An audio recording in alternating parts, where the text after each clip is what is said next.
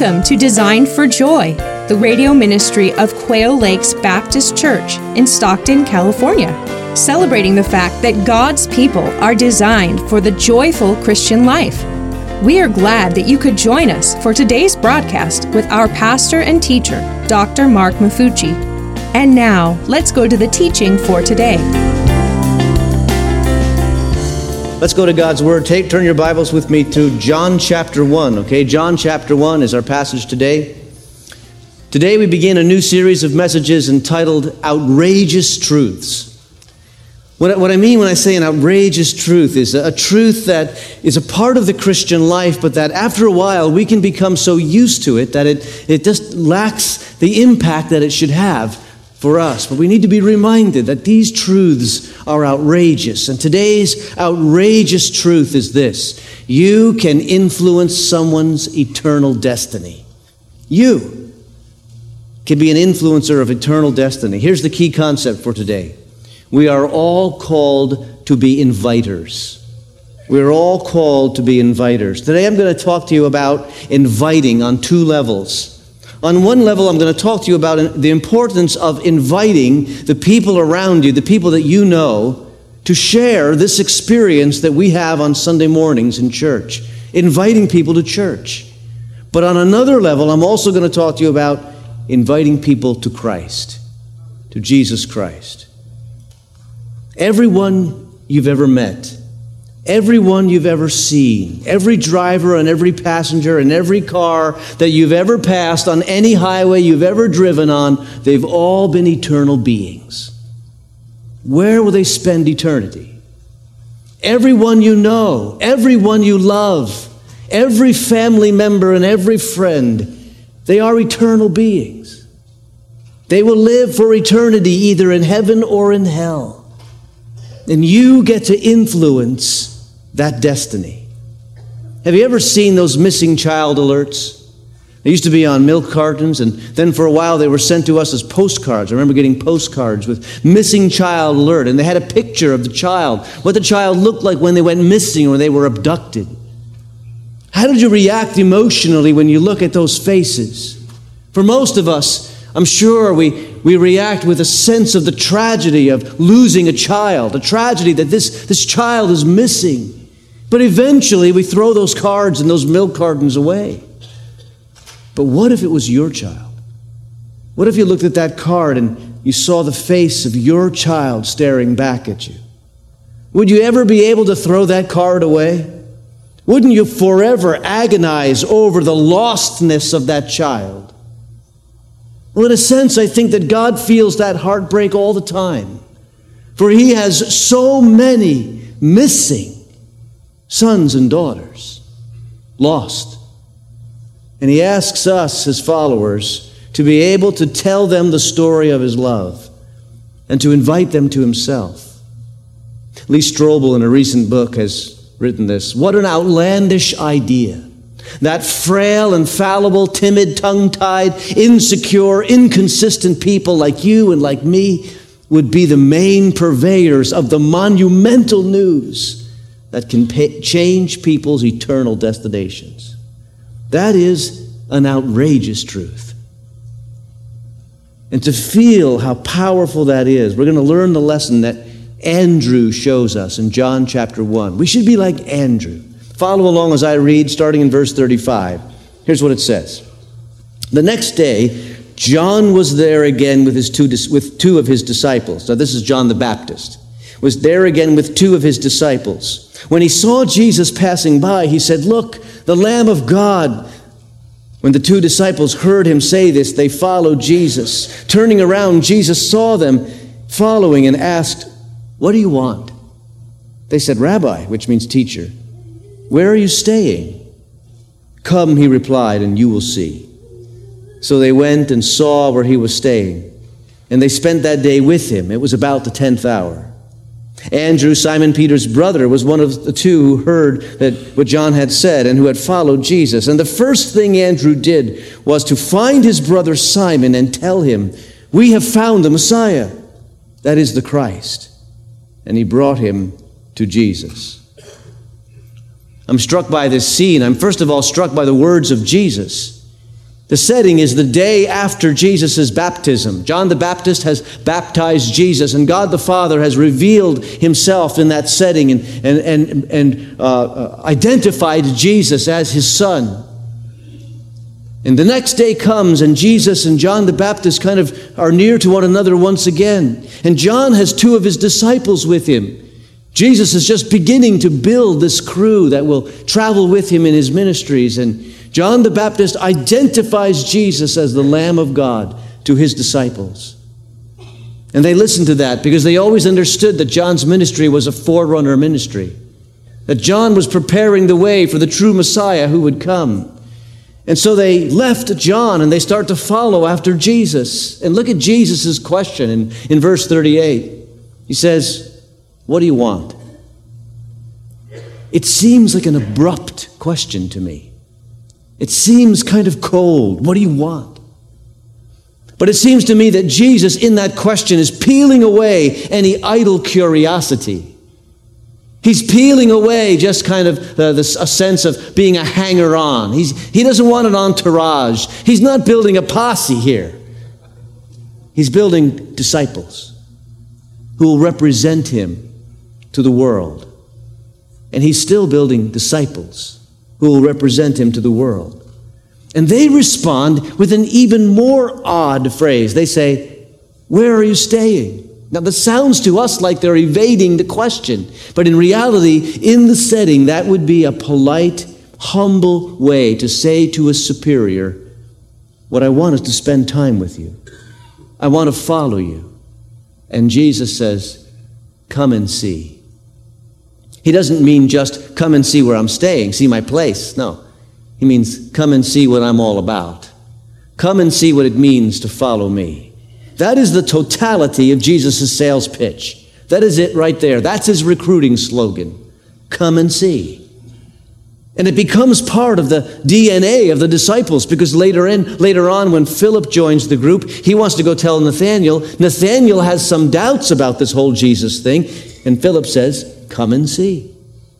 Come and that's what Jesus says to the seeker. It's an invitation to get to know him. It's an invitation to spend some time and understand him. And once you spend some time and understand him, it seems that in that understanding, a new awareness will grow. The awareness that you have to go and tell, to spread the message. Andrew spends just a day with Jesus when he recognizes he must go and tell his brother, who we know as Peter, tell him that the Messiah has been found. Jesus has somehow, in that little time spent with Andrew, communicated, Your job is to be an inviter. And that's what he wants to communicate to us as well. Your job, once you get to know me, is to be an inviter. Because the good news that the Messiah has come is too good to keep it to ourselves. Go and tell your friends, go and tell your families, invite them to Jesus. There's something we need to do here at Quail Lakes Baptist Church. We need to develop as a culture of inviters. Being willing to invite people to church and to invite people to Christ, both. I heard about a salesman who lost a sale he thought he was going to uh, make the deal with this particular uh, individual, and in the last minute he backed out. And the salesman was telling his supervisor about the loss of the sale, and he used the expression, Well, I guess this proves that you can bring a horse to water, but you can't make them drink. And the supervisor said this it's good for us to hear. He said, Your job is not to make them drink, your job is to make them thirsty. And our job is to make people around us thirsty for what we have in Jesus Christ. You cannot do the converting. You cannot change hearts. You cannot change minds. The Holy Spirit will see to that. But you can make people thirsty for Jesus. It happens first as we allow people to see the change for the better that Jesus makes in our lives and in our hearts. That, that people see that we are more caring and more compassionate, more willing to share. We are less angry and more patient because God is in our lives. You make them thirsty by showing them that, but we also make them thirsty by telling them the gospel story and our story. I'm talking about witnessing in words, speaking the words of the gospel story and your story that the Holy Spirit will use. And I know that's how He works. Recently, I read the results of a survey. The survey asked the question What was the first thing that got you started on a journey towards Jesus Christ? In other words, what was the first thing that got that movement going? Let me read you the statistics. 1% of the people surveyed said the first thing was they sensed their need and they, on their own, walked through the church door. 1%. 5% said it was an outreach ministry of a church, kind of bringing the gospel message outward. They first heard the story and they started their movement towards Christ. 8% said it was various church programs like Celebrate Recovery, Divorce Recovery, these kinds of things that met them at their point of need. They walked into it and eventually found Christ. 10% said it was the ministry of a pastor or the hearing of a message that, that got them interested in things of the Lord, going, moving towards Jesus Christ. So, have you been doing the math? 76% of the people surveyed said it was a friend or a loved one who talked to them about Christ, that started them moving to the acceptance of Christ as personal Savior. 76%. I think the Holy Spirit is telling us something. He's telling us this is the way I want to work. I want to develop a culture of inviters willing to speak the words of the gospel story. Let's start with inviting to church. In the same way that Andrew had compassion on Peter as he was there with Jesus and he thought about his brother who was not experiencing this thing which was blessing him that he was experiencing. So we need to be able to think of the people in our lives, in our circles of friendship, in our families who are missing what we are experiencing right here today. And we need to be able to invite them to come and to be with us. You know why that's important? It's because for, for adult converts, adults who come to Jesus as Savior, statistics show us that they do so after they come to know five or six believers in Jesus Christ. In other words, it takes a little bit of a community to reach the community. And so, you bringing your friends and neighbors who don't know Jesus and introducing them to others who are followers of Christ is an important step in them coming to know Jesus. That's why we do special programs like the picnic this afternoon. We call those win events. We've invited the entire area, least streets all around us. I encourage you, if you haven't already done it, go invite your neighbors in between now and the picnic. Bring them with you so that they, they may come, have a good time, and meet others who know Jesus as personal Savior. We are making friends for Christ at that level. It begins there. But also for Sunday morning. Invite people to come. You'll be surprised how many of the people that you are spiritually concerned for would say yes if you would just invite them to come? Be inviters. But it also means inviting them to Christ. It means being able to share the gospel story and being able to share your story. Most of us never have a conversation with anyone about being saved. And it's not because there's no sinners around us, it's because we feel inadequate or unprepared. Today, I want to prepare you. I want to give you a tool that you could use, that you could sit down at your kitchen table or on your living room couch with your friend next to you or maybe your child next to you. And you could show them the gospel message and what, it, what humanity's problem is and what God's solution is. It's called the Romans Road, and I've showed it to you before, but I'm going to show it to you again. Turn to Romans chapter 3.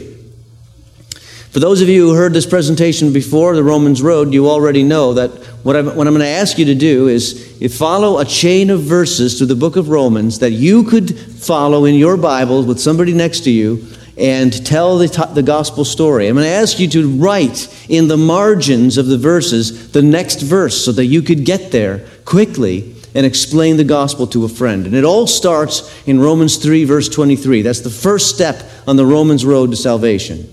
Here's verse 3 23. For all have sinned and fall short of the glory of God. That verse talks about humanity's problem. All of us are sinners, and that sin separates us from God. That's our problem. But next to Romans 3:23, write the verse 623. If you have something to write with and you haven't done it already, write 623 because that's the next verse in the Romans road.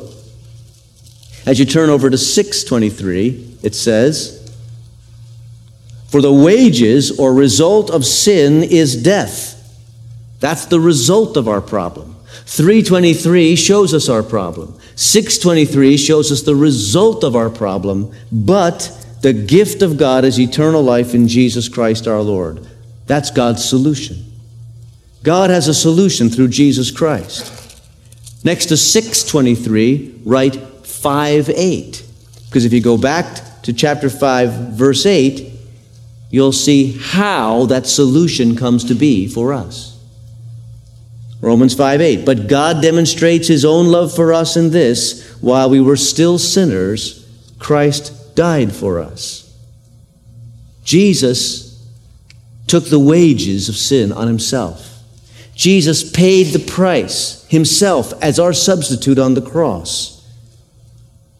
And he offers us the gift of forgiveness, and the way we take it is explained in Romans 10 9 and 10. So, right next to 5 8, write 10 9 and 10. Turn there. If you confess with your mouth Jesus is Lord and believe in your heart that Christ that God raised him from the dead, you will be saved. For it is with your heart that you believe and are justified, and is with your mouth that you confess and are saved. How do you take that gift of salvation that Jesus offers? Do you believe that He is who He said He is? He did what He said He would do, and you call out to Him a confession of faith, and you will be saved. And at that moment, if the friend that you're talking about begins to say, Well, you know, you never, you don't know what I've done, and you don't know where I've been, and you don't know what I've seen, you take him to the very last step in the Romans road, Romans 10 13. Everyone who calls on the name of the Lord will be saved. It will work for you if you humble yourself before the Lord. Now, being able to sit down at your kitchen table and simply show someone this passage, these, these five verses, this journey of five verses, you can tell the gospel story the humanity's problem and God's solution. But more than that, you need to be able to tell your story. Because right next to that, they need to know that, that this is not just theoretical, it's real. And, and you have a story. If you know Christ as personal Savior, regardless of what you went through in your life, you have a story, a testimony of, of, of transformation that you need to be able to tell. And there's three words I want you to keep in mind about telling your story. Here's the three words brief, clear, and humble. Brief, clear, and humble. The first one is brief. Sometimes when we start to tell, uh, st- thing, speak about spiritual things, we think we need to mention every single spiritual goosebump moment we've ever had. Not true. You want to simply tell the story of how you came to accept Christ as Savior. Where did that happen for you? How did it occur for you? And what has changed within you? Here's what I'm asking you to do I'm asking you to write it down. Really. This afternoon or tomorrow, get a piece of paper or be at your computer and write down your story, how you came to know Christ. Write it in less than 200 words. It takes you six minutes to speak less than around 200 words. And if you can tell your story in six minutes, it's, it's a blessing to somebody. I have my story down in less than 200 words. How, when I was a small boy, about nine years, years of age, I was in a church much like Quail.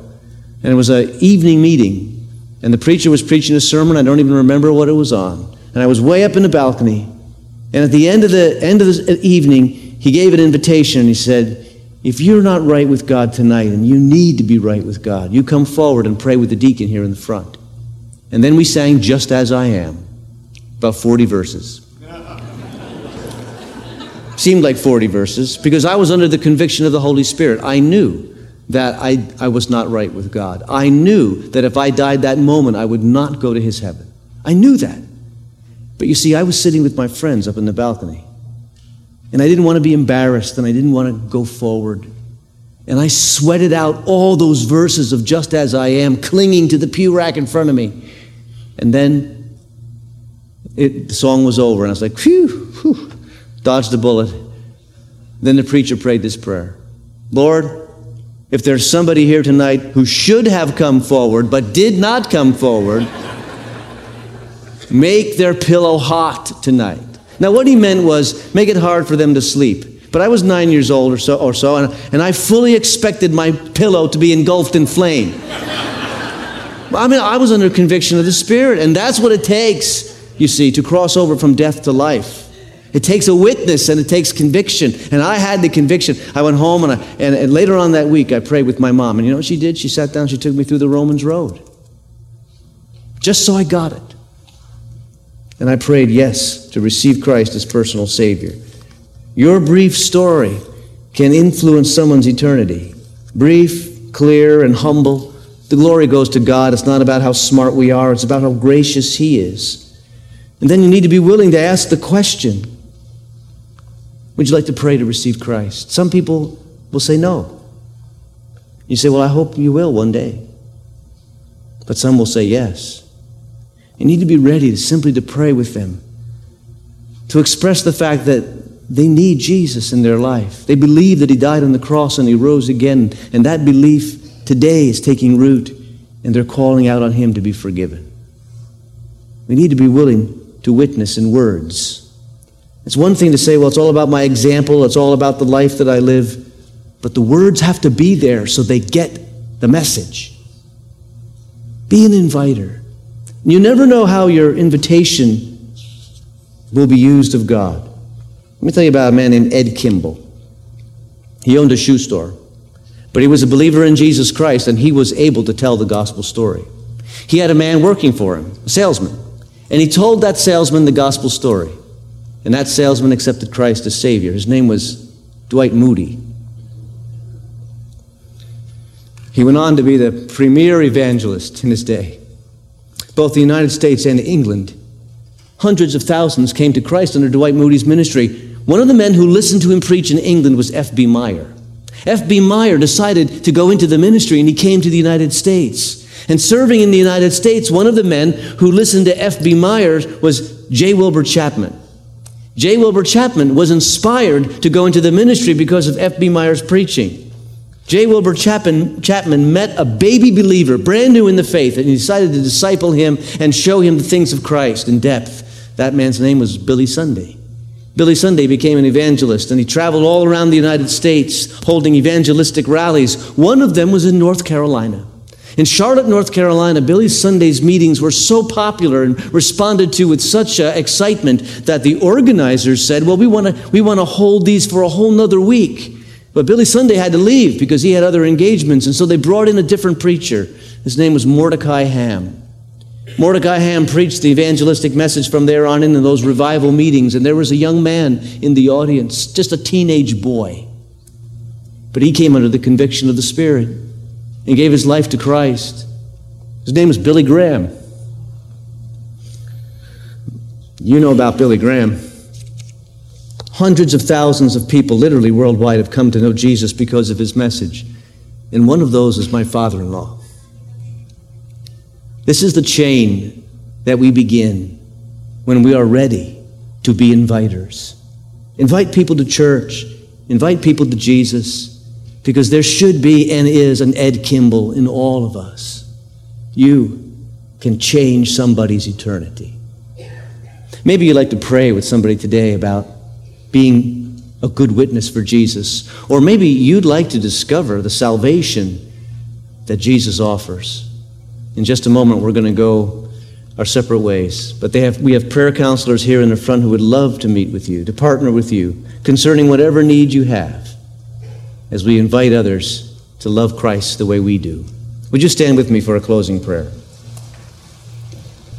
Lord, forgive us for the times that we really just don't think about the people as eternal, eternal beings, the people around us. That we just kind of deal with them on a day to day basis and we forget that they are your lost children. Lord, we pray that we would be able to be inviters. Bring to mind the people that you would have us speak to. And Lord, we pray that they would be receptive to the things of God, to the invitations that we make. Lord, we ask that because of that, the landscape of our lives change. Help us. We love these people, but we know that they're not promised eternity with you right now. Help us to be part of the solution, we pray. And we'll give you the glory. In Jesus' name, amen.